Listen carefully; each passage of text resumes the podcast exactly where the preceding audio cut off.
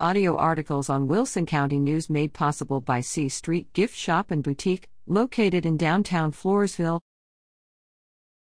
Poth ponders water improvements with federal funding. The city of Poth anticipates receiving close to $600,000 in American Rescue Act plan allocated by the federal government earlier this year. It's a lot of money.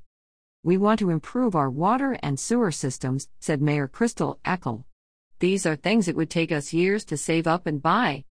The government sent the funds directly to cities and counties, Eckel explained. There are specific guidelines the money can be used for, she added, see federal funds.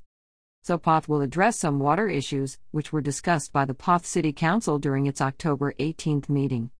Included in the proposed improvements will be the purchase of an aerator at a cost of up to $200,000. Council members approved the cap on the purchase October 18th. Bids were to be opened October 28th, Eckel said.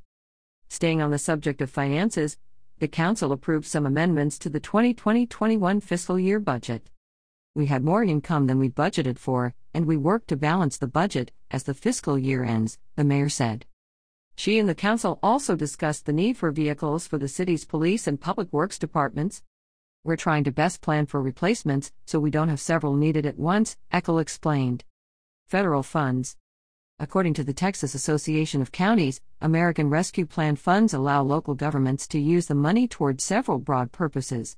Among uses outlined by the U.S. Treasury, costs and revenue shortfalls related to the COVID 19 pandemic, hiring and retaining essential personnel, repairing, improving, or investing in water, sewer, and broadband infrastructure. Gilby Smith at WCNOnline.com.